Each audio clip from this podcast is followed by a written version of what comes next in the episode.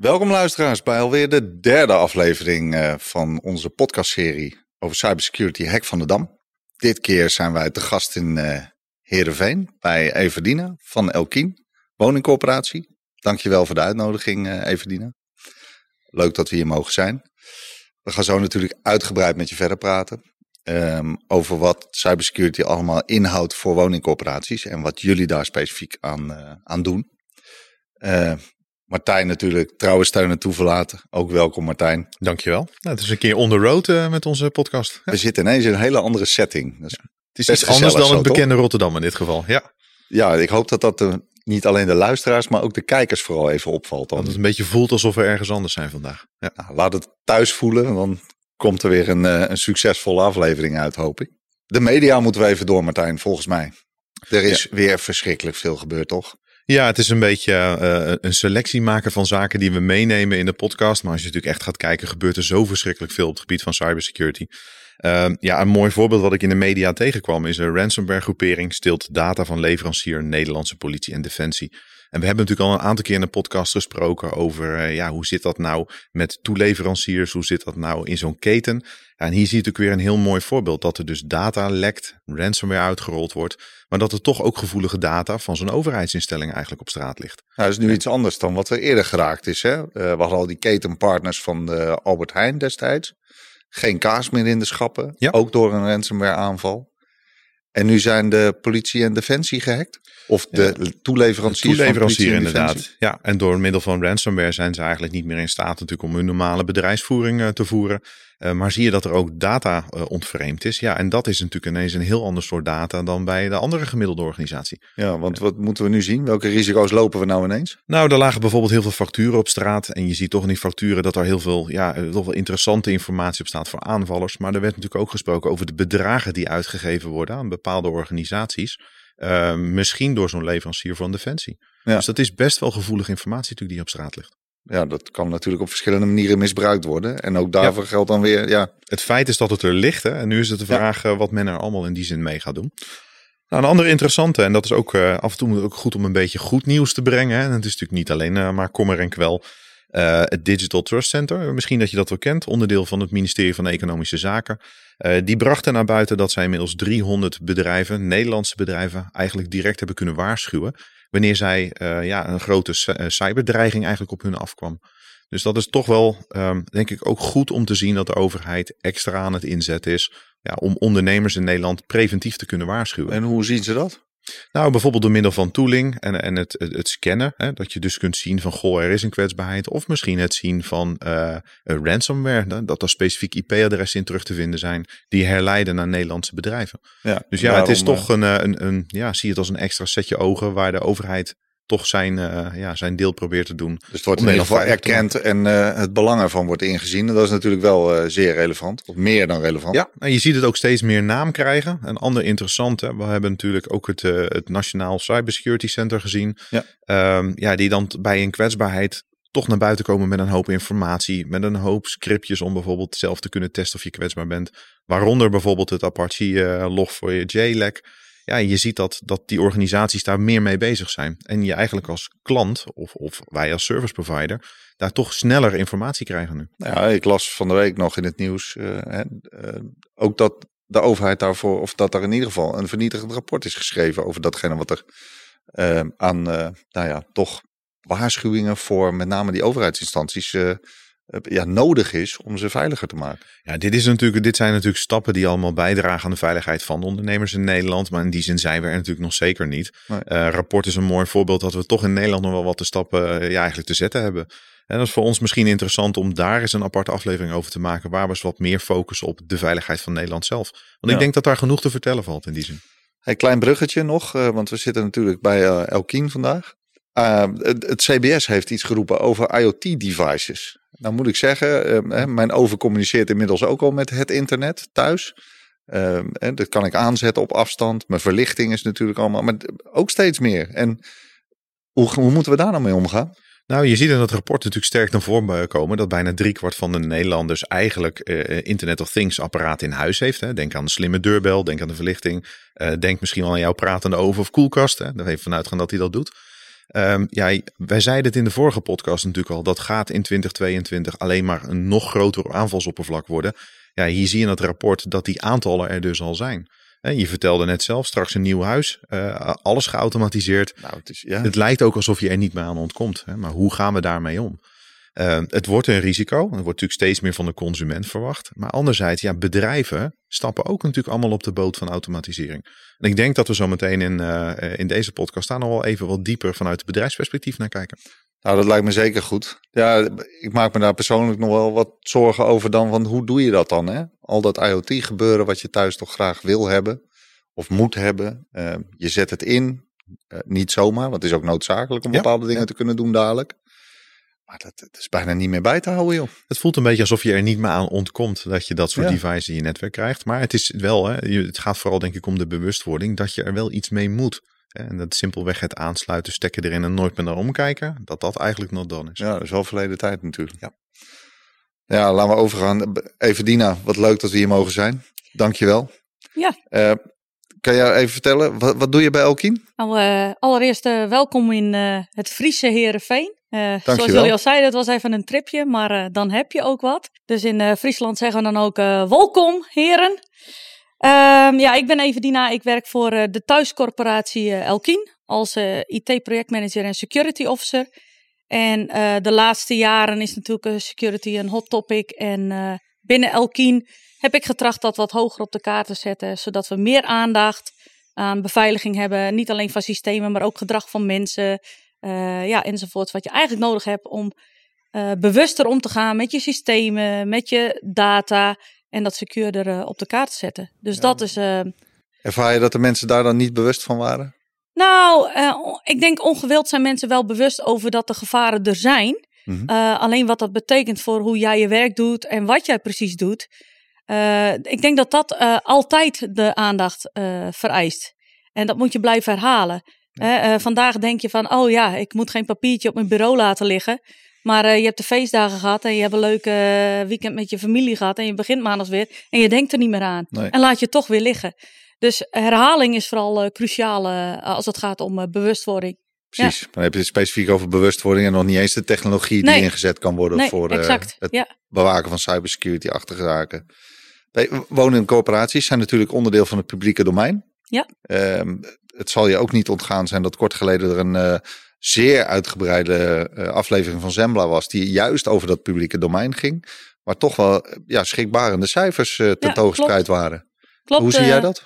Ja, ja, goed, als je kijkt naar die uitzending ook, hè, 43% heeft toch niet uh, de security op orde. Ja, ja. Dat, daaruit zou je kunnen opmaken van ja, hebben ze dan niks op orde? Nou, ze hebben vaak wel delen op orde, maar lang niet waar het zijn moet. Dus ik denk ook dat Nederland, misschien wel wereldwijd, daar best nog wel wat aandacht aan geschonken kan worden. En zeker publiek domein. Je hebt het over data van andere mensen. Ja. Kijk, uh, uh, in woningcorporatieland praat je over data van huurders, maar data ook van ketenpartners. En natuurlijk je eigen personeel, uiteraard. Precies. Ja. Ehm, dus ja, het publieke domein is toch wel, ja, denk ik, heel belangrijk om juist stil te staan bij die, die security. En ik denk dat nu pas een beetje het besef komt wat hackers en, en kwaadwillenden eigenlijk allemaal kunnen met die data. Het is niet alleen maar van, oh, de data ligt op straat. Nee, je bent chantabel. Uh, ja. Ze kunnen het doorverkopen. Uh, ze kunnen zelfs systemen uh, vastzetten, hè, gijzelen zoals we dat noemen. En dan vervolgens de data gebruiken als chantabel middel van, joh, als je Betalen. niet betaalt, dan Ja. verkopen wij die data op het dark web, om maar iets te noemen. Dus ik denk dat dat besef ehm, meer en meer komt, juist ook omdat de media daar aandacht aan geeft, maar ook intern. Hè, ik vind ook dat je als bedrijf zijnde, en of je nou een woningcorporatie bent, Ja. een zorginstelling of een overheidsinstelling, dat je op zijn minst intern daar eh, heel veel aandacht aan moet De geven. conclusie is, eh, voor jullie is er in ieder geval breed aandacht voor. En in Absoluut. alle lagen van de onderneming, als ik het Absoluut. zo hoor. Ja, Ja. ja. Heel belangrijk. Ja, want recent, eh, vorig jaar moet ik dan even zeggen, Ja. ergens maart zijn in ieder geval een paar van die partijen vanuit het publieke domein. Eh, het Hof van Twente als gemeente, maar ook eh eh, woningcorporatie Stadsgenoot, Ja. die zijn eh, gehackt. Ransomware. Ja, inderdaad. Hof van Twente was natuurlijk een ransomware zaak. Natuurlijk Ja. eentje die ook uitgebreid in het nieuws geweest was. Ook omdat zij natuurlijk besloten hadden niet te betalen. Precies. Dat is natuurlijk een, heeft dat best wel een nasleep gehad. Als je kijkt dat de kosten natuurlijk uiteraard hoger waren. Dan de ransom fee die betaald zou kunnen worden.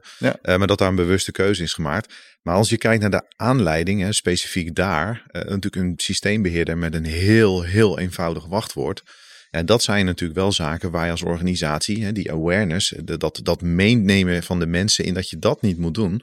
En dat zijn natuurlijk wel de voorbeelden waarom je hier zoveel aandacht aan moet besteden. En op een gegeven moment kom je natuurlijk ook in de balans. Is het nog te voorkomen dat je gehackt wordt? Als mensen echt willen, hè, dan is die kans natuurlijk heel groot. Maar alsjeblieft dan niet door dit soort dingen. Nou, we zeggen het vaak genoeg. Hè? Het is niet meer de, de, of je gehackt wordt, maar eerder wanneer natuurlijk. Ja, alleen dan als, je, als het dan gebeurt, hè, dan wil je eigenlijk dat de conclusie is dat het zo geavanceerd is geweest dat je het niet had kunnen voorkomen. En eigenlijk niet doordat iemand zijn wachtwoord dermate eenvoudig was dat ze hem konden raden. En daar zit natuurlijk wel een verschil.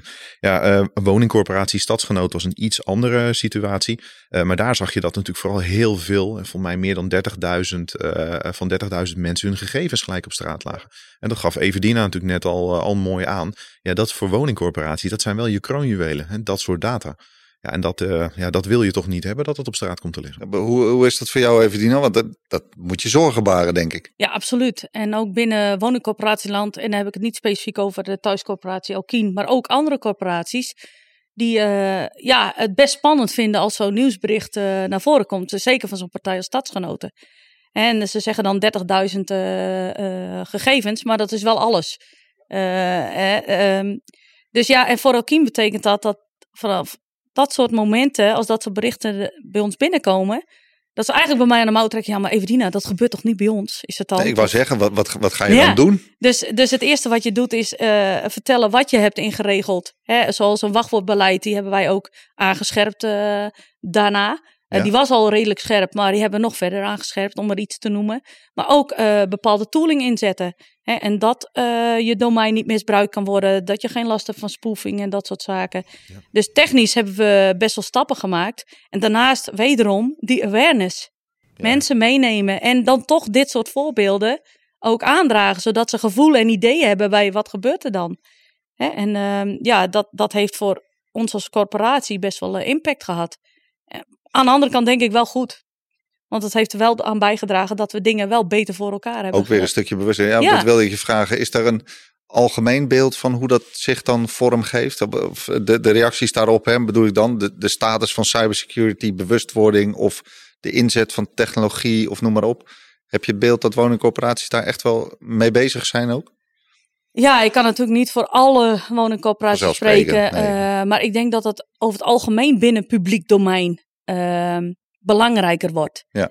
als je kijkt naar woningcorporaties, maar ook zorginstellingen en overheidsinstellingen, wat toch wel een beetje gelijkwaardig aan elkaar is, zie je dat daar wel meer uh, aandacht aan besteed wordt. En je ziet ook dat mensen zich daardoor uh, ja, ook met elkaar gaan optrekken. Hè? Van hey, hoe hebben jullie dat geregeld? Of hoe gaan jullie daarmee om? En van elkaar ook leren om dingen beter uh, in te zetten. Ja, maar ook uit brancheorganisaties hè, zie je steeds meer dat soort initiatieven eigenlijk naar voren komen. Natuurlijk ook uh, voor de, de woningcorporaties.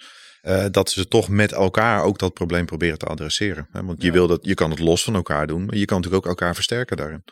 Dan moeten we vanuit het publieke domein, hè, dat is natuurlijk, uh, de, dat, dat raakt heel erg de kern van de samenleving ook. Hè. Uh, ik moet wel zeggen dat ik niet echt de ervaring heb nu, maar misschien Martijn dat jij daar meer over kan zeggen.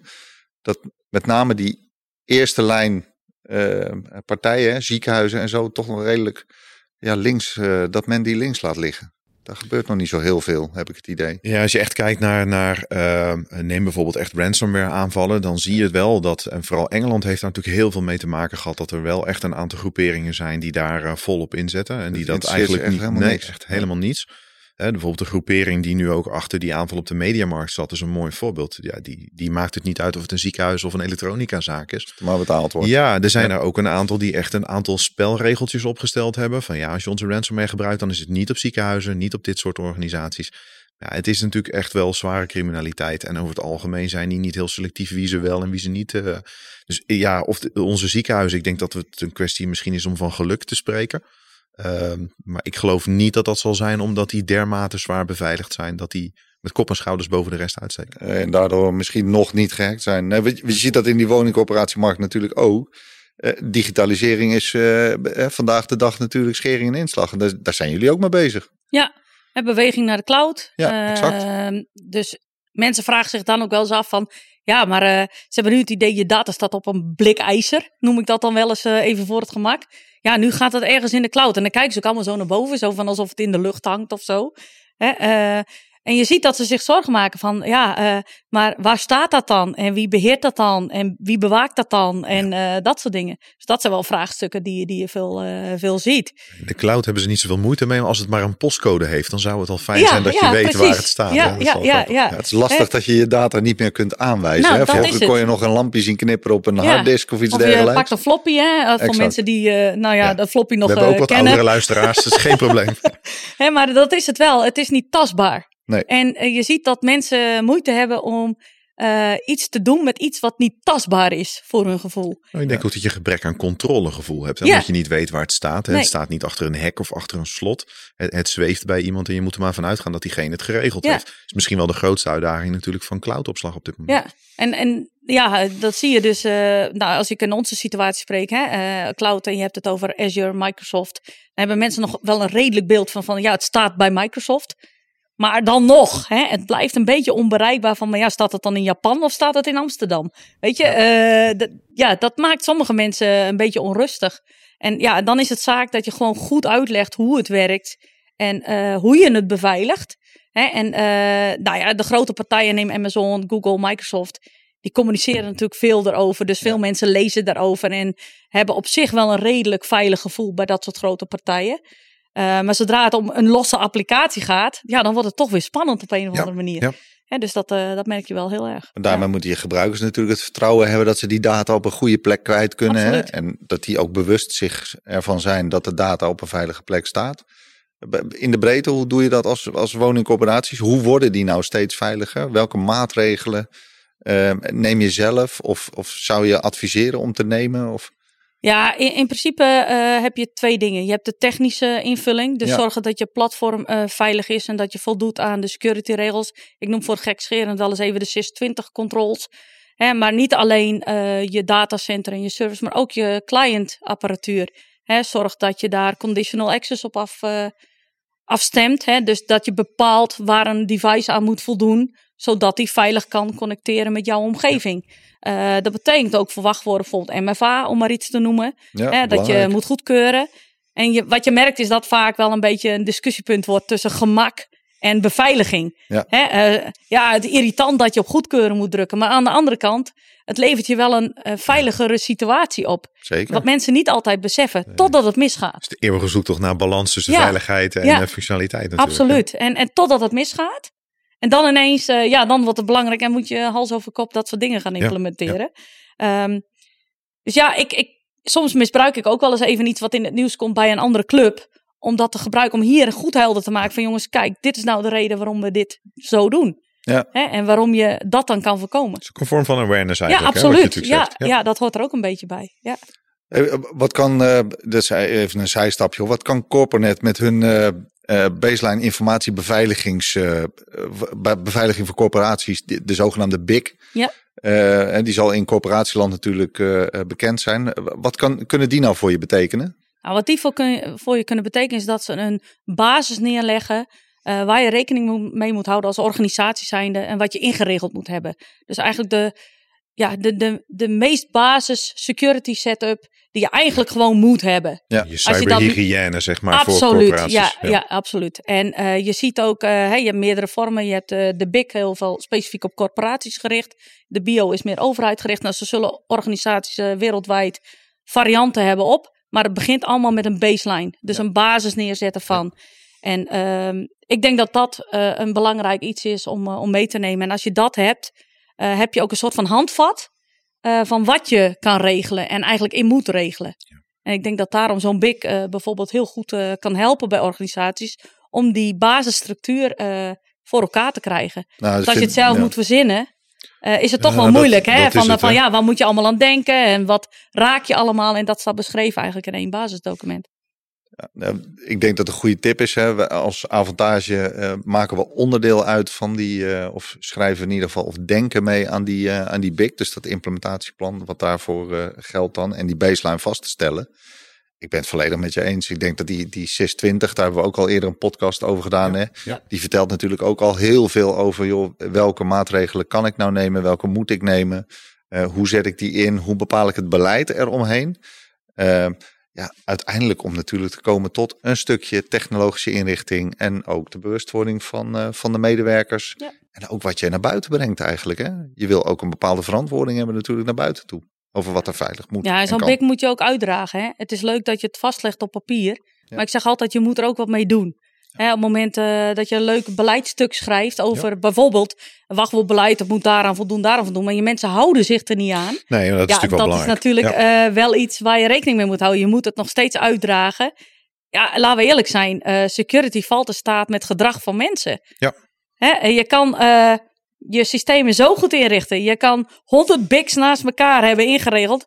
Maar er hoeft maar eentje te zijn die op een linkje klikt, niet nadenkt. Exact. En daarmee toch iets uh, uh, teweeg brengt. Ja, dan ben je al uh, bekeken. Nou, ik dus denk ja. dat het een mooi bruggetje is naar deel 2 zometeen van de podcast. Want dan gaan we natuurlijk kijken naar wat praktijksituaties.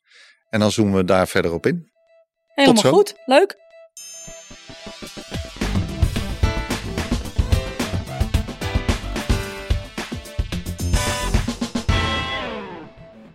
Welkom terug, luisteraars, bij alweer deel 2 van deze podcast-aflevering uh, in het altijd mooie Heerenveen, toch? Daar zijn we nog steeds. En waar gingen we nou naar kijken? Naar een aantal praktijksituaties. Um, ik schets even het volgende. Financiële afdeling. Daar worden betalingen gedaan en die zijn natuurlijk uh, nou ja, zeer ontvankelijk voor eventuele ransomware of andere zaken. Hoe, hoe kijken jullie daarnaar, uh, Martijn?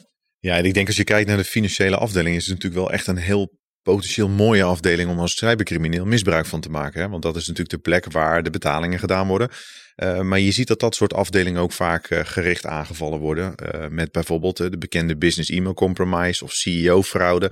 En dus allerlei manieren om toch de boel een beetje te manipuleren. Om geld elders heen over te boeken. Ja, ken je dat ook, even Dina? Gebeurt ja, dat? En, en het is tegenwoordig in een digitale vorm. Wat je net al zegt, Martijn, is je krijgt mailtjes gericht aan CEO's, aan uh, managers van financiën om bepaalde betalingen te doen. En uh, vroeger ging dat natuurlijk ook al op papier, hè? een fake factuur die je per post kreeg en die je dan toch uh, ging betalen. Dus dat soort dingen gebeuren wel.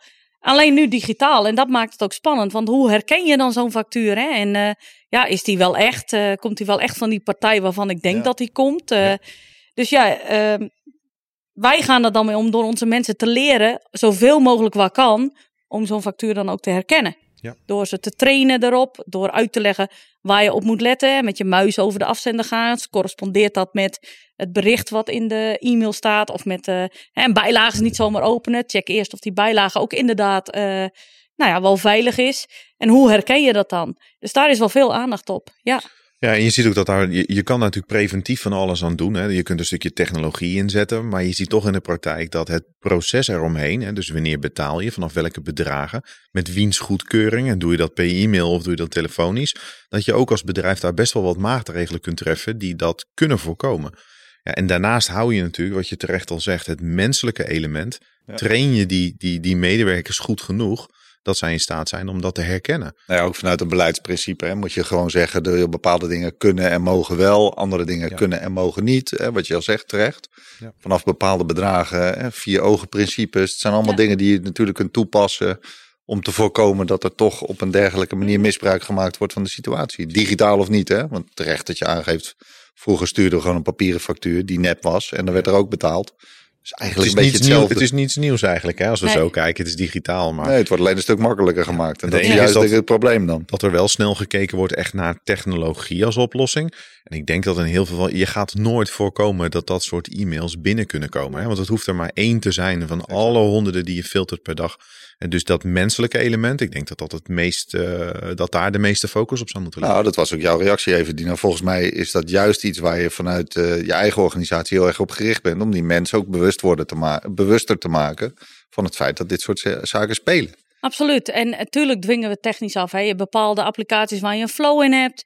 Hè. Er komt een betaling binnen via de reguliere manier. En uh, dat komt in het systeem. Nou, daar zit inderdaad een vier ogen principe op. En soms zelfs nog een meer ogen principe als het uh, om bepaalde bedragen of bepaalde zaken gaat. Hè, dus, dus ik denk dat daar ook de minste angst zit. de meeste angst zit gewoon in die ene mail die binnenkomt. En waar, waar je dan toch twijfelt van, oh is ja, dit wel goed? Uh, is het nou goed, is het nou niet goed? En ik denk dat daar ook de grote risico's zitten. Uiteraard zijn softwareleveranciers hier een grote speler in. Want wat je wel automatisch afdwingt is ook afhankelijk van je applicatie.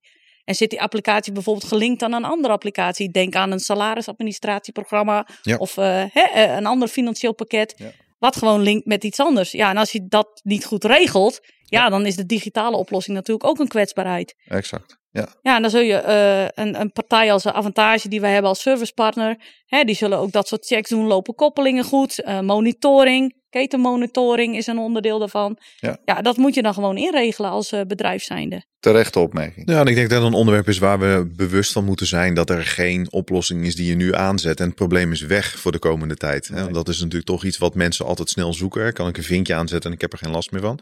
Maar dit is iets wat, wat zal blijven lopen. Dit is volgend jaar net zo'n grote uitdaging als het jaar daarna. Uh, maar gewoon iets wat je constant moet adresseren. Ja. ja. je moet niet meer denken dat omdat je geen groot winstgevend uh, bedrijf bent, of uh, zoals in het publieke domein vaak non-profit, dat je dan niet geraakt wordt. Nee, ik denk juist tegendeel. Ja. Want uh, ook hackers denken na en die denken ook van, ja, die hebben het misschien wel iets minder voor elkaar dan een commerciële partij waarbij elk dubbeltje 20 euro waard is, om maar iets te noemen dus je moet niet denken van, ah ja, maar ze gaan wel naar de buurman, want dat is veel spannender. Dat is tegenwoordig niet meer zo. Nee, maar het gaat er natuurlijk met name om wat is de, uh, de draagkracht van hetgene wat je zou kunnen betalen eventueel. Ja. Hè? En als, ja, als dat die hackers is. daar, uh, ja. Ik bedoel, uh, jullie publiceren denk ik ook je cijfers en je stukken regelmatig aan de goede gemeente, omdat je die verantwoordelijkheid ook hebt. Zeker. Ja, als men daaruit kun, kan afleiden van, joh, nou ja, als we daar een paar miljoen weten weg te halen of wat dan ook ja, Zo'n mediamarkt precies hetzelfde natuurlijk. 50 miljoen is even niks. In mijn overtuiging wordt dat maar zo overgemaakt, omdat ze toch in een bepaalde penibele uh, situatie zitten en uh, ja, toch door moeten met de organisatie. Ja, of je ziet uh, dat, dat ze juist een soort van bom lanceren hè, op de kleinere partijen. Want ja, wat levert het je op als je 10.000 dingen uitstuurt voor een x bedrag en daar wordt allemaal op gereageerd. Dan haal je hetzelfde amount haal je binnen. Hè? Ja, dus je kan één grote klapper doen naar één groot bedrijf. Maar je kan hem natuurlijk ook verspreiden. Uh, ja, en dat kan dan zijn op financiële middelen. Maar het kan ook zijn om op data te confisceren. of zeker. Uh, te gaan ransomware. Kijk naar de, de Casea-hack van een tijd geleden. Dat is natuurlijk bewust op IT-partijen. Om juist die bom te creëren. En niet om één clubje te raken. Oliepipeline om maar iets te noemen hè, in Amerika. Dat is denk ik ook een mooi bruggetje naar, uh, naar de tweede situatieschets, uh, Jasper. Zeker. Nou ja, als woningcorporatie heb je natuurlijk met heel veel ketenpartners te maken. Hè? En daar hebben we natuurlijk ook al eerder gezien uh, hè, vanuit die supply chain attack dat daar natuurlijk problemen kunnen worden veroorzaakt. Richten jullie daar specifiek iets voor in, Evelina? Nou, wat wij sowieso bij El de thuiscorporatie Elkine inrichten is dat ketenpartners die iets met onze data moeten, omdat er nou ja, een, eh, een, bouwtraject loopt of uh, er lopen andere trajecten voor sloop of uh, uh, asbest wat ergens zit. Dus er is informatie nodig van woningen, van complexen. Ja, um, ja dan kan je zeggen van ja, doe maar even een mailtje met een bijlage erin en nou ja, zo kan je het oplossen. Nee, wij proberen dat wel secure op te lossen. Dus wij zorgen er ook voor dat die ketenpartners veilig bij ons kunnen inloggen. volgens de ja, security regels die wij afdwingen. En denk dan aan de MFA, uh, denk dan aan een wachtwoordbeleid, maar denk ook aan uh, specifieke uh, technische inregelingen om, om in te loggen via een gateway, VPN, nou ja, noem maar op. Um, dus ja, daar zul je goede afspraken mee moeten maken. Je kan niet zomaar zeggen van nou, hier is het en, en doe je ding er maar mee. Er zijn technologische inrichtingen hè, die je doet, maar stel je ook bepaalde eisen aan je ketenpartners met betrekking tot beveiliging? Zeker. En, en wij spreken NDA's af, of uh, verwerkersovereenkomsten, zoals dat in onze talen vooral wordt genoemd. Hè, waarbij je ook in afspreekt wat je verwacht van zo'n partij en wat die mag met jouw data en wat niet. Hè, zodat je ook juridisch uh, daar een soort van dekking op, uh, op afspreekt. Ja, ja nou, uiteraard. Ja. ja. Nou, je ziet dat ook weer veel terugkomen als je kijkt naar allerlei security frameworks die er natuurlijk zijn om je te helpen om daar uh, maatregelen in te treffen dat nu ook hoe je omgaat met leveranciers en partners toch echt een vast onderwerp daarin geworden is. En daar ook bijvoorbeeld maatregelen voorgesteld worden als spreek in je overeenkomsten dus af wat de beveiligingsregels zijn waar zo'n partner aan moet voldoen. Dan bijvoorbeeld een mooi voorbeeld. We hadden natuurlijk die, die ransomware aanval op VDL. Hè. Dat is natuurlijk al ja. eventjes geleden, maar kwam naar voren. Ja, daar zie je in, in de verbindingen met partners dat een Philips en een ASML bijvoorbeeld als namen, die zitten daar ook mee.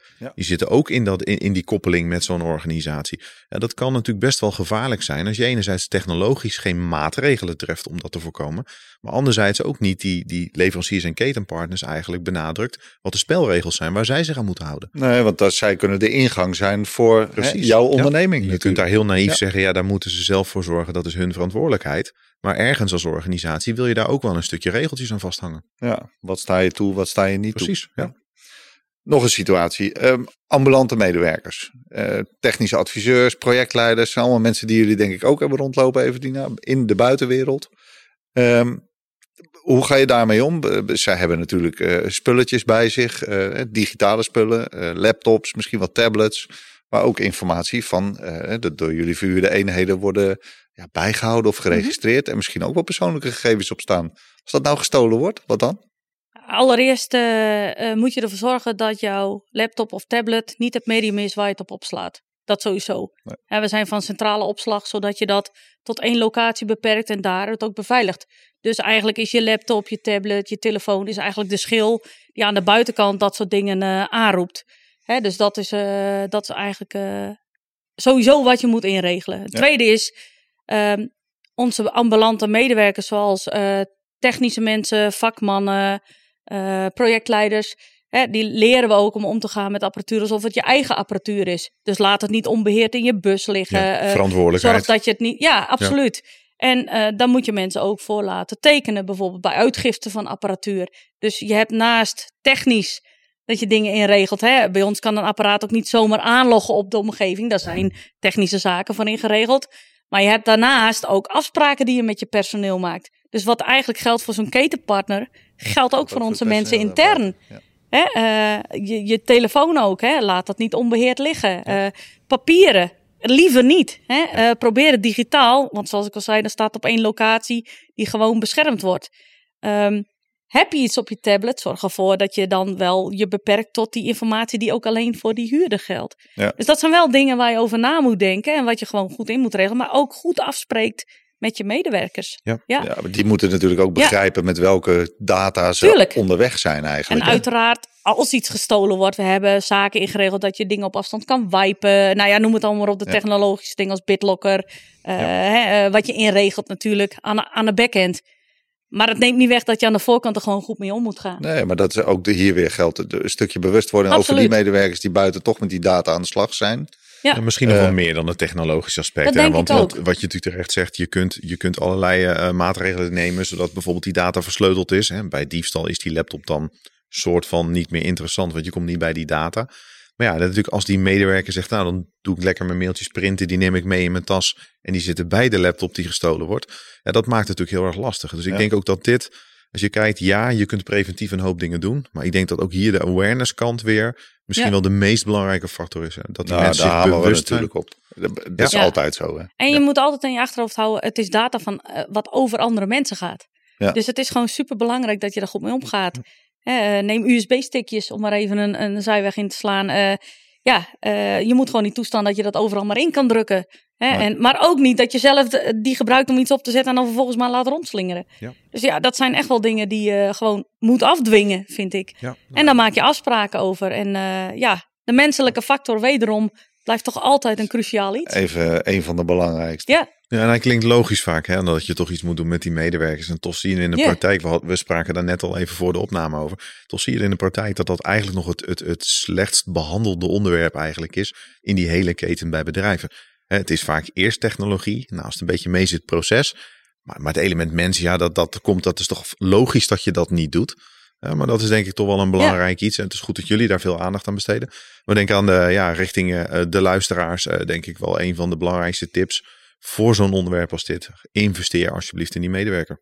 Nou, we hebben daar natuurlijk uh, een hoop uh, tijd, podcast tijd ook al aan geweten. Ja. Voor, voor, wat dat betreft. We blijven denk ik ook gewoon doen dit seizoen. Zullen we dat gewoon... Ik denk dat bewustwording misschien ja. wel een van de grotere thema's moet zijn. Om, uh, want technologisch kunnen natuurlijk een hele hoop dingen oplossen. en dat is ook wel uit te leggen. Dat je technologie inzet om bepaalde dingen te kunnen voorkomen.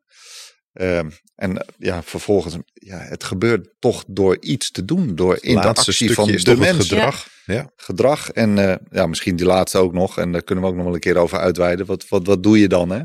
Als er dan toch iets is gebeurd, hoe gaan we daar dan mee om?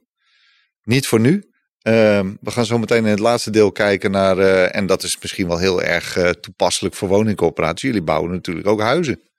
Uh, die gaan de toekomst in. Dus die worden allemaal slimmer. En hoe doen we dat nou? Tot zo in deel 3.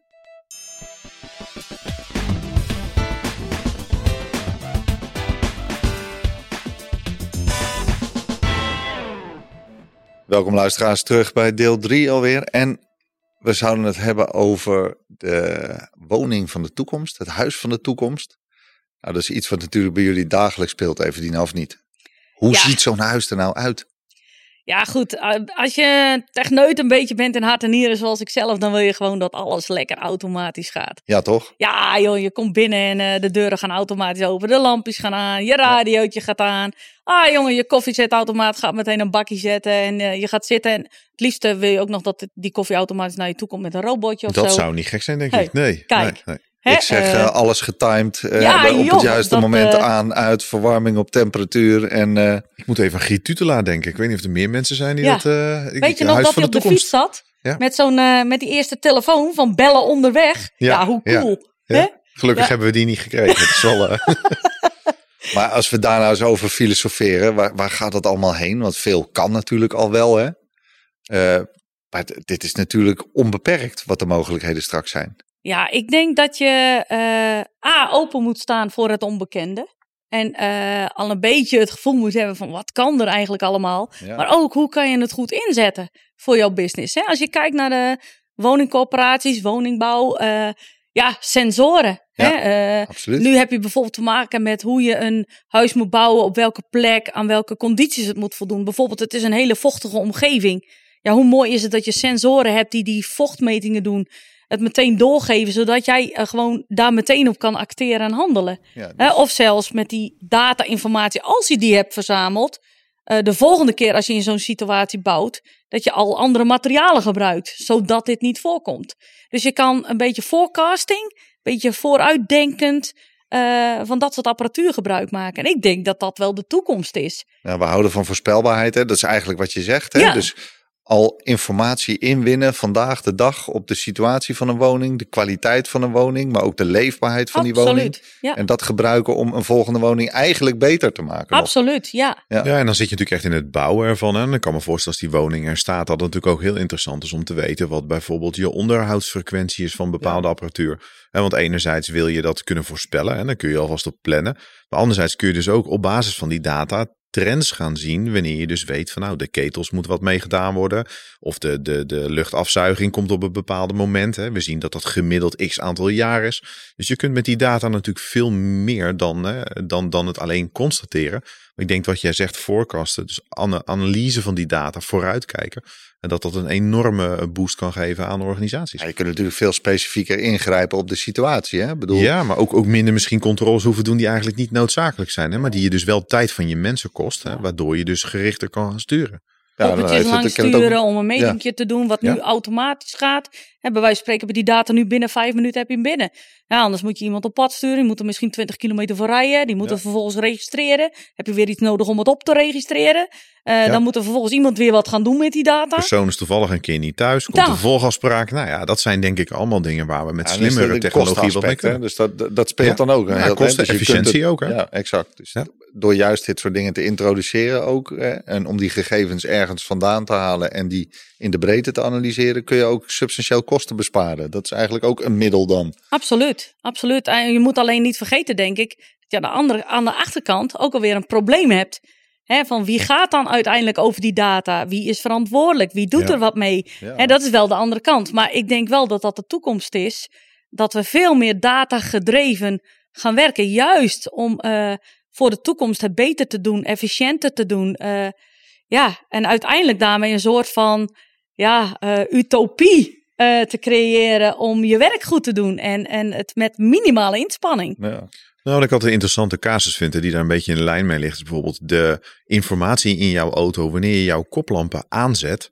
Is ook informatie waar energieleveranciers bijvoorbeeld op analyseren wanneer zij wel of niet stroom inkopen en hoe zij daarop voorkasten. En dus data uit jouw auto, dan kun je denken, wat moeten ze nou met informatie van mijn koplampen? Is dus uh, ja, heel essentieel voor energiemaatschappijen bijvoorbeeld weer. En dus daar zit ook echt datahandel in. De enige kant die je natuurlijk gaat raken is van ja, wat ga je vastleggen? Wat is mens uh, persoonlijke data die je kunt relateren aan een huurder? Er zit natuurlijk ook wel een beetje een, een aspect in waar je goed over na moet denken. En dus denk ook aan al die slimme sensoren. Ja, zitten die nou straks in hetzelfde netwerk als waar jouw laptop in zit als huurder? Of is dat een gescheiden systeem en ga je daar als woningcorporatie uh, anders mee om? Nou ja, ik denk dat met name het verzamelen van die gegevens, en daar zit natuurlijk best wel een, een, een, dilemma in, hè? Van wie zijn die gegevens? Ja. Uh, iemand produceert ze. Maar dat creëert natuurlijk ook inzicht in gedrag van mensen. hoe vaak zet je de verwarming wel niet veel hoger? Wanneer ben je thuis? Exact, wanneer ben je wel of niet thuis? Uh, wat, wat levert je aan stroom? Wat voor een apparatuur gebruik je wel niet? Waardoor je stroomverbruik hoger, lager is dan bij anderen. Hebben jullie daar beeld bij? Of is daar een visie op hoe je daarmee om zou moeten gaan? Ja, in principe, uh, als ik vanuit de thuiscoöperatie Alkien kijk, is het het mooiste dat we die informatie zouden kunnen bundelen. Hè, wat je nu hebt zijn energiemaatschappijen die dat aanleveren. Uh, overheidsinstanties, gemeenten, nou, noem het maar op, het CBS om maar eentje te noemen. En wat je ziet is dat die bedrijven hun eigen regels op privacy, AVG en dat soort dingen hebben. Maar je hebt ook te maken met het algemeen goed van die data. dus ik denk dat daar wel uitdagingen liggen. Die liggen er nu al soms. Hè? Want neem bijvoorbeeld een cameraatje in een portiekflat. Hè? je wil registreren dat er geen diefstal wordt gepleegd. Of als er iets, iets gebeurt, dat dat geregistreerd is. Dat gaat dan direct naar politie of instanties. Maar aan de andere kant, je filmt wel een publieke uh, omgeving. En iedereen weet, ja, als je camera uh, op je eigen oprit staat, is het nog tot daar aan toe. Maar zodra je een stukje weg of uh, iets, iets aan publieks meeneemt, ja, dan zit je al op de grens van mag dat of mag dat niet. En dat gaat natuurlijk ook bij woningen. Ja. Het is niet alleen jouw tuin die daar dan op staat. Het lastig is, je doet het met alle beste bedoelingen. Maar je raakt altijd natuurlijk twee kanten zeg maar, van, uh, van de situatie. En dat maakt het wel lastig. Dat maakt het heel lastig. Dus je moet heel goed snappen van wat de regelgeving voorschrijft. Hè? De wetgeving op privacy, op informatiegevoeligheid, uh, et cetera. En natuurlijk je bedrijfsinformatie die je niet op straat wil hebben. Naast de huurgegevens die natuurlijk het allerbelangrijkst zijn. Ja. Uh, maar ja, aan de andere kant wil je ook juist die data gebruiken om nou ja, voor de toekomst toe het beter te doen. Tuurlijk. Dus ja, daar zit altijd een soort van, ja, ja een soort een beetje schuurachtige beweging in. Ja. ja. en ik denk dat dat alleen maar meer wordt. Maar het Zeker hebben van deze data, en als je verder kijkt naar inderdaad uh, IoT-achtige dingen. Hè, ik bedoel, uh, weet wanneer er geschilderd moet worden, weet wanneer er onderhoud aan apparatuur binnen die woningen, zonnepanelen, al dat soort dingen, die, die leveren natuurlijk al die gegevens op. Ja. Uh, ik kan me voorstellen dat het belangrijk is om die gegevens te verzamelen. Inderdaad, wat je zegt, helemaal terecht. Hè? Dan kunnen we het de volgende keer beter doen. Ja. Of we kunnen het nog slimmer doen. Ik denk dat je kijkt in, in de basis. Hè, we hebben het natuurlijk over, over slimme sensoren. Nu allerlei manieren om te meten, te registreren. Maar als je natuurlijk kijkt hoe belangrijk het dan wordt om bijvoorbeeld een goed uh, veiligheidskeurmerk te hebben op dat soort sensoren en apparaten. En want dat is natuurlijk nu ook een beetje een, een, een cowboy-landschap. Ja, maar weet het niet echt. Nee, je kunt het overal kopen. Bij wijze van, uh, je, je koopt het voor honderden euro's van een bekend merk. Je verkoopt het voor enkele euro's via eh, de welbekende Aziatische webshops. Ja. maar de vraag is, wanneer is het nou veilig? Want die dingen hangen straks wel overal. Nou ja, dat is natuurlijk ook een risico. Hè? Waar gaat al die informatie naartoe? Ja. Weten we dat dan hè? vanuit die sensoren? Gaan we ervan uit dat die allemaal netjes de juiste plek in gaat? Of hebben we vast kunnen stellen? Dus ik denk dat als je zoiets gaat doen, dat in de basis zo'n keurmerk... En daar lopen natuurlijk allerlei discussies al over. Maar dat dat misschien nog wel de belangrijkste element is in de hele keten. Nou, volgens mij kunnen we in de breedte wel eh, constateren dat het verzamelen van data en, en de hoeveelheid data die er is, of data aan zich, hè, die, dat dat natuurlijk de, de, ja, het goud is van vandaag de dag, zo'n beetje, of niet? Ja, je ziet ook al bewegingen. Hè? Kijk naar Microsoft uh, met hun data lakes, ja, uh, ja. waar ze toch vanuit verschillende hoeken en partijen de data verzamelen, het in zo'n grote bak, noem ik maar even, zo'n groot meer ja. stoppen, waar iedereen met zijn API's, zijn webservices en zijn dingen op, op inplugt en die data vervolgens gebruikt. Ja. Hè, uh, dus ja, ik ben het helemaal met je eens. Ik denk dat, dat juist de nadruk veel meer gaat op hoe verzamelen we data, maar hoe brengen we dat op één plek? Zodat je niet twintig verschillende eh, varianten hebt, een plek hebt waar het staat. En het tweede is, ja, hoe ga je zo'n keurmerk er dan op hangen? Hè? Want wat voor mij bijvoorbeeld privacygevoelige informatie kan zijn, kan voor club B totaal onbelangrijk zijn. Ja. Hè? En hoe ga je daar dan mee om? Dus je, ja, ik denk dat daar nog wel een hele slag gaat komen. Ja, en die, die oplossingen zijn er gewoon nog niet. omdat we niet weten hoe, hoe dat gaat lopen en hoe, hoe, dat, hoe dat zal gaan in de toekomst. Het is evident, en regelgeving eilt natuurlijk altijd een beetje na. Hè? Ik bedoel, we proberen altijd eerst wel de introductie te doen van dit soort slimme technologieën. We zijn altijd net een beetje te laat. Hè? We hobbelen er een beetje achteraan. Meestal is het er en uh, dan komen de, de en dan gaan we denken oeps, we, ja, we, meten toch iets wat misschien niet heel erg, uh, of tenminste waar we wel wat van moeten vinden met elkaar. Nou, natuurlijk een mooi voorbeeld. Hè? Je ziet natuurlijk dat er, dat er best veel uh, datalekken zijn en dan, dan blijkt uiteindelijk de oorzaak te liggen in, ja, er stond ergens toch iets open waarmee iemand iets kon bevragen aan de buitenkant en die kreeg antwoord in de vorm van data. En hoe meer wij als organisatie bezig zijn met data vergaren en centraal opslaan, de data lakes, een grote database platformen, die data komt binnen. Het wordt natuurlijk essentieel om te zorgen dat je ook constant bezig bent met het in de gaten houden van dat oppervlak waar je mee te maken hebt. Dus hoe zorg je ervoor dat de, de, de achterdeur dicht blijft? Hoe controleer je ieder moment van de dag dat die dicht is? Ja. He, dus preventie, detectie. Daar moet je natuurlijk wel wat mee doen. Want je nou, hebt echt wel data waar je als organisatie je, je zorgplicht over hebt. Nou, wat doe je in deze situatie? Hè? Ik bedoel, uh, persoonlijk heb ik ook een, eh, een centrale opslag uh, thuis. Hè? Ik heb daar misschien wel fotootjes op opgeslagen, al dat soort dingen. Maar nou zijn er door hè, een partij als Elkien, even niet per se jullie, maar wel sensoren geïmplementeerd in mijn huis die wat doen. En die zijn even net niet veilig en daardoor is ineens, zijn mijn foto's liggen op straat. Daar heb je ook een, substantiële verantwoordelijkheid volgens mij, of niet? Uh, ja, deels. Het keuze maken voor, de, voor de, eh, de, de, middelen dan die je gebruikt. Ja, ja, precies. Want de manier waarop je het insteekt, hè, je bent afhankelijk dan wel van de omgeving van die huurder uh, op dat moment. Hè, je plugt iets in op een wifi in zo'n woning. Dat kan, is dat een wifi die je als partij gewoon zelf uh, regelt, zodat je ook die beveiliging ja. regelt?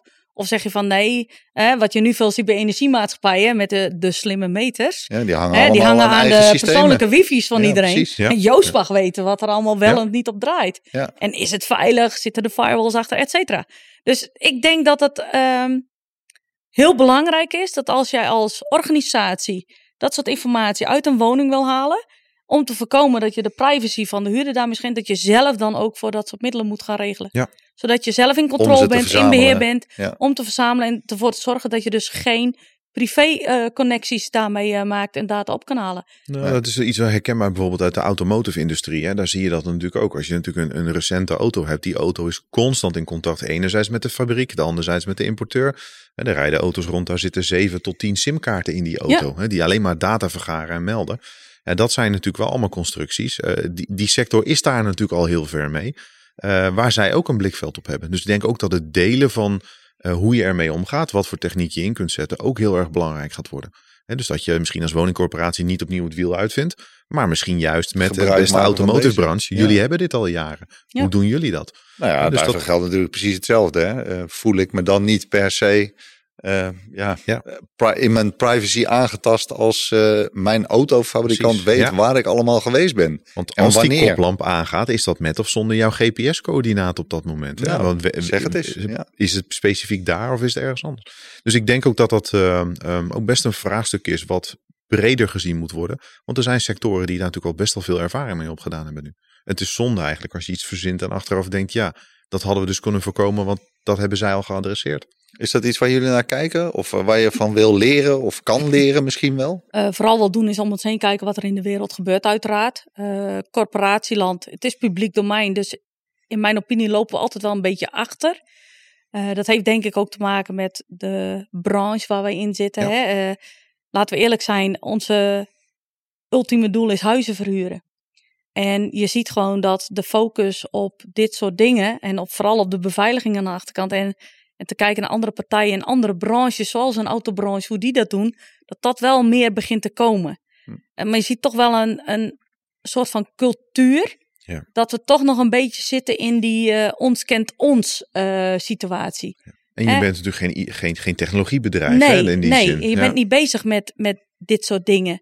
Hè, je, je, je, ja, je focus ligt daar niet. Nee. En je ziet wel dat dat zich wat verplaatst. Ik kom zelf uit een uh, commerciële wereld voordat ik bij Elkien kwam. En je ziet daar wel een heel groot verschil. Maar ik zie wel beweging. Ik zie wel dat het publieke domein uh, meer kijkt naar andere bedrijfsvormen uh, waar ze al bepaalde dingen hebben geregeld. En, en ja, ik denk dat dat alleen maar goed is. En ik denk dat dat ook alleen maar meer komt.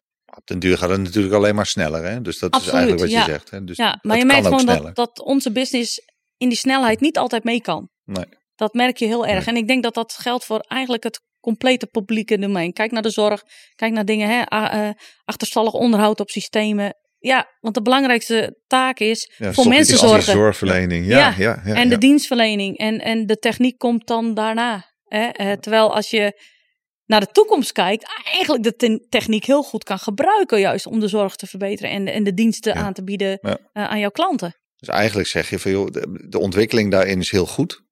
We moeten kritisch kijken naar datgene wat er aan sensoren of aan middelen wordt ingezet. Maar het helpt ons wel degelijk. Absoluut, ja, dat denk ik wel. En je moet een beetje openstaan voor het onbekende. Dat is natuurlijk wel een beetje, we weten nog niet alles. Nee, maar je wil het ergens wil je het omarmen. Maar je hebt natuurlijk wel, denk ik, de natuurlijke voorzichtigheid. Dat je natuurlijk wel realiseert dat je met je huurders te maken hebt. Dus dat is natuurlijk toch iets, enerzijds ja, innoveren. En anderzijds zit natuurlijk altijd wel in hetgeen van, ja, je moet wel bewust weten wat er gaat gebeuren. Dat zijn toch je klanten.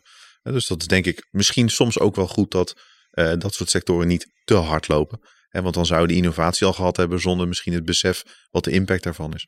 Dus ja. soms kan iets achterlopen misschien ook fijn zijn, maar anderzijds meegaan.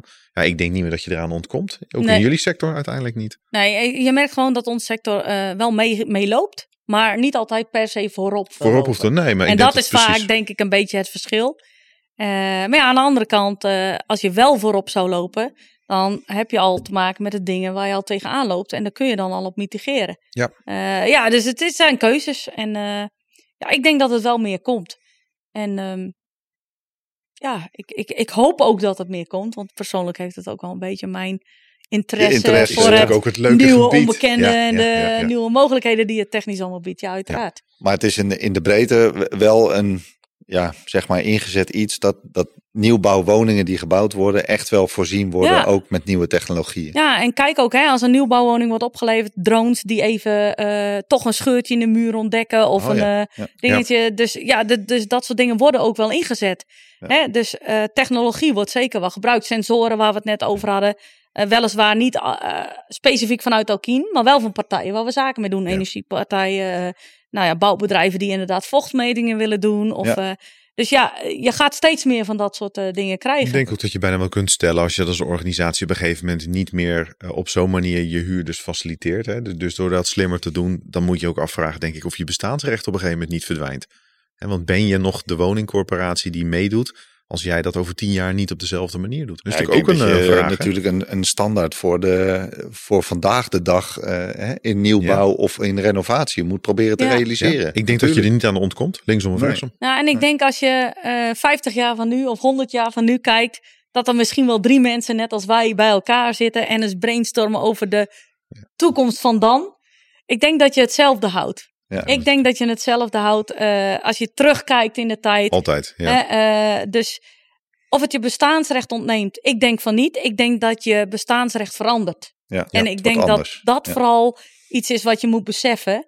En als je dat beseft, dan hoef je ook niet bang te zijn dat een robot iets overneemt en iets weghaalt bij jou. Nee, het heeft toegevoegde waarde. Het doet iets waardoor jij nu tijd hebt voor andere dingen om mee te denken in de toekomst en nieuwe dingen aan te dat is een uh, goede. Zullen we gelijk een afspraak maken voor over 50 jaar? Dat stel dat uh, we allemaal nog in dezelfde branche zitten, dan doen we dit nog een keer. Dus Komen we weer naar Heerenveen. En dan nog een keer hetzelfde doen en kijken waar we staan. Ja. Nou, ik misschien dat het dan in 15 minuten kan naar Heerenveen. Wie zal het zeggen? Wie zal, wie zal ja, misschien vlieg je wel met je auto. Hè? Ik bedoel, de Jetsons was een goede voorbode als je kijkt naar tv-programma's van vroeger. Ik bedoel, die vlogen door het heelal. Hè? Ik vlieg met jou mee, Jasper. Dan laten we dat afspreken. Laten we dat afspreken, ja.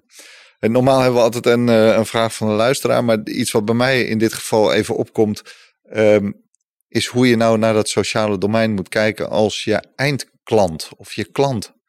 Uh, welke verantwoordelijkheid heb je nou als in dit geval uh, direct aangehaakt leverancier naar die klant toe? Ja, en dat is, wel, dat is best wel lastig. Um, Hè, als je kijkt uh, naar onze huurders, hè, onze eindklant, ja. Uh, die loggen in op, op onze portalen bijvoorbeeld. Nou, die gebruiken daar een mailadres voor. Maar als dat iets is wat bij de huurder gehackt wordt bijvoorbeeld, ja, wie is dan verantwoordelijk? Hè? Als die dan toch daarmee inlogt op onze omgeving en daarmee... Misbruik in jullie systeem eigenlijk. Absoluut. Hè, uh, dus ja, dat is best lastig soms. Hè? Wie is dan verantwoordelijk voor wat? En dan kan je wel makkelijk zeggen, weer, ja, die huurder is verantwoordelijk voor zijn mailadres. Maar wij zijn verantwoordelijk voor onze omgeving die wij bieden. Ja. Dus eigenlijk moet je er dan voor zorgen als zoiets voorkomt dat diegene dan gewoon niet meer kan inloggen. Ja, hoe doe je dat hè? Want uh, ja, die huurder zal niet meteen aan ons denken als hem dat overkomt. Nee, die denkt, oh kak, mijn Facebook, uh, mijn Insta, mijn, uh, weet je. En, en dan is het, oh ja, ik log ook nog in bij de woningcorporatie. Ja, komt er misschien maanden later pas achter hè? Dat kan natuurlijk ook hè, dat al die tijd zo iemand al in je brandsysteem zit nou, en niet weten. bijvoorbeeld, ja. ja. Hè, en, en tuurlijk kun je technisch dingen instellen als monitor monitoring en bepaalde ehm, gedragingen van systemen kun je volgen. En, en als het afwijkt, dan, dan nou, kun je daarop acteren natuurlijk. Maar ja, wie is dan verantwoordelijk daarvoor? Hè? En ja. Ik, ja, dat is, dat is wel iets wat um, heel lastig is om dan uh, te benoemen. Het is niet echt een zwart-wit situatie nee, volgens mij. Nee, dat je zegt, nee. tot hier, uh, hier stopt de voordeur en de rest is niet onze verantwoordelijkheid. Kijk, en al los je het op aan de achterkant uh, in je organisatie. Dan nog moet je die huren benaderen van joh, Hè, en misschien wel tips of advies geven. Dat zou je de volgende keer zo kunnen oplossen. Ja. Maar ja, of dat, um, ja, of dat alleen het enige is wat werkt. Ja, ik, ik weet dat ook niet. Dat zullen we gaan ervaren op het moment dat je steeds meer cloud applicaties aanbiedt. Steeds meer uh, uh, via internet gaat doen. Hè, dan uh, de telefoon. proces blijven, denk ik ook. Dat denk ik ook. Ja, banken doen dat natuurlijk heel veel. Hè? Toch proactief informeren van hun klanten over van joh, hoe moeten we daar nou mee omgaan? Of te voorkomen dat we mee omgaan. Uh, maar dat zou voor jullie klanten natuurlijk ook iets kunnen zijn. Van joh, pas nou op. Tuurlijk, en, en de, de standaard communicatie van dat je om je wachtwoorden moet denken en hoe je dat, dat, dat gebeurt. Hè, maar op een moment dat dan iets gebeurt, ja, dan blijft toch vaak wel een beetje de vraag van ja, maar uh, hè, uh, stel dat die data nou ergens uh, toch belandt. Ja. En het is doordat een huurdersmailadres is gehackt. Buiten je gezichtsveld eigenlijk. Ja, en dan, dan moeten wij het melden bij de autoriteiten. wij moeten dat oppakken. Maar ja, dan, dan nog, dat datalek. Dat is er wel dan. Ja, dat is er dan al. Ja, en dan, ja dat zijn wel lastige kwesties soms. Ja. Dat is een dilemma wat we hier in ieder geval niet op gaan lossen, heb ik het idee. Nee, dat denk ik ook eh, niet. nee, waar we dan toch continu moeten naar uh, blijven kijken. En uh, nou, wellicht wat de toekomst ons brengt. Um, ja, volgens mij zitten we aan het eind van, van deze aflevering. Ik vond het fantastisch om even naar Heerenveen te mogen rijden en hier te gast te zijn bij Elkien weet niet hoe het jou is bevallen. Ja, absoluut. Martijn. Hartstikke leuk dat, je, ja, dat we hier eigenlijk de, de podcast ook op mochten nemen. En jij natuurlijk bedankt voor het feit dat je daar uh, de hoofdrol in wilde spelen voor ons. uh, want ja, dat is toch leuk om helemaal vanuit de branche waar je in zit. Uh, toch te zien hoe jij tegen zaken aankijkt. Ook met jouw kenniskunde binnen Elkien. Dus ja, ik denk dat ik namens ons beiden kan spreken. Dank je wel voor je bijdrage daarin. Nou, graag gedaan. En ik vond het ook heel leuk om met jullie dit, uh, dit te doen. Nou, dat is in ieder geval goed om te horen. Want als dat niet het geval had geweest, dan hadden we een moeilijke afsluiting gehad. Uh, even dienen. Dank Nog even een korte vooruitblik. Volgende keer gaan we kijken naar uh, hoe devices als printers en dergelijke nog een risico vormen ja, in cybersecurity. in printing. Ik, ik vind ja. het een leuk onderwerp. Ehm, ik zou zeggen, luisteraars, hartelijk dank en graag tot de volgende aflevering.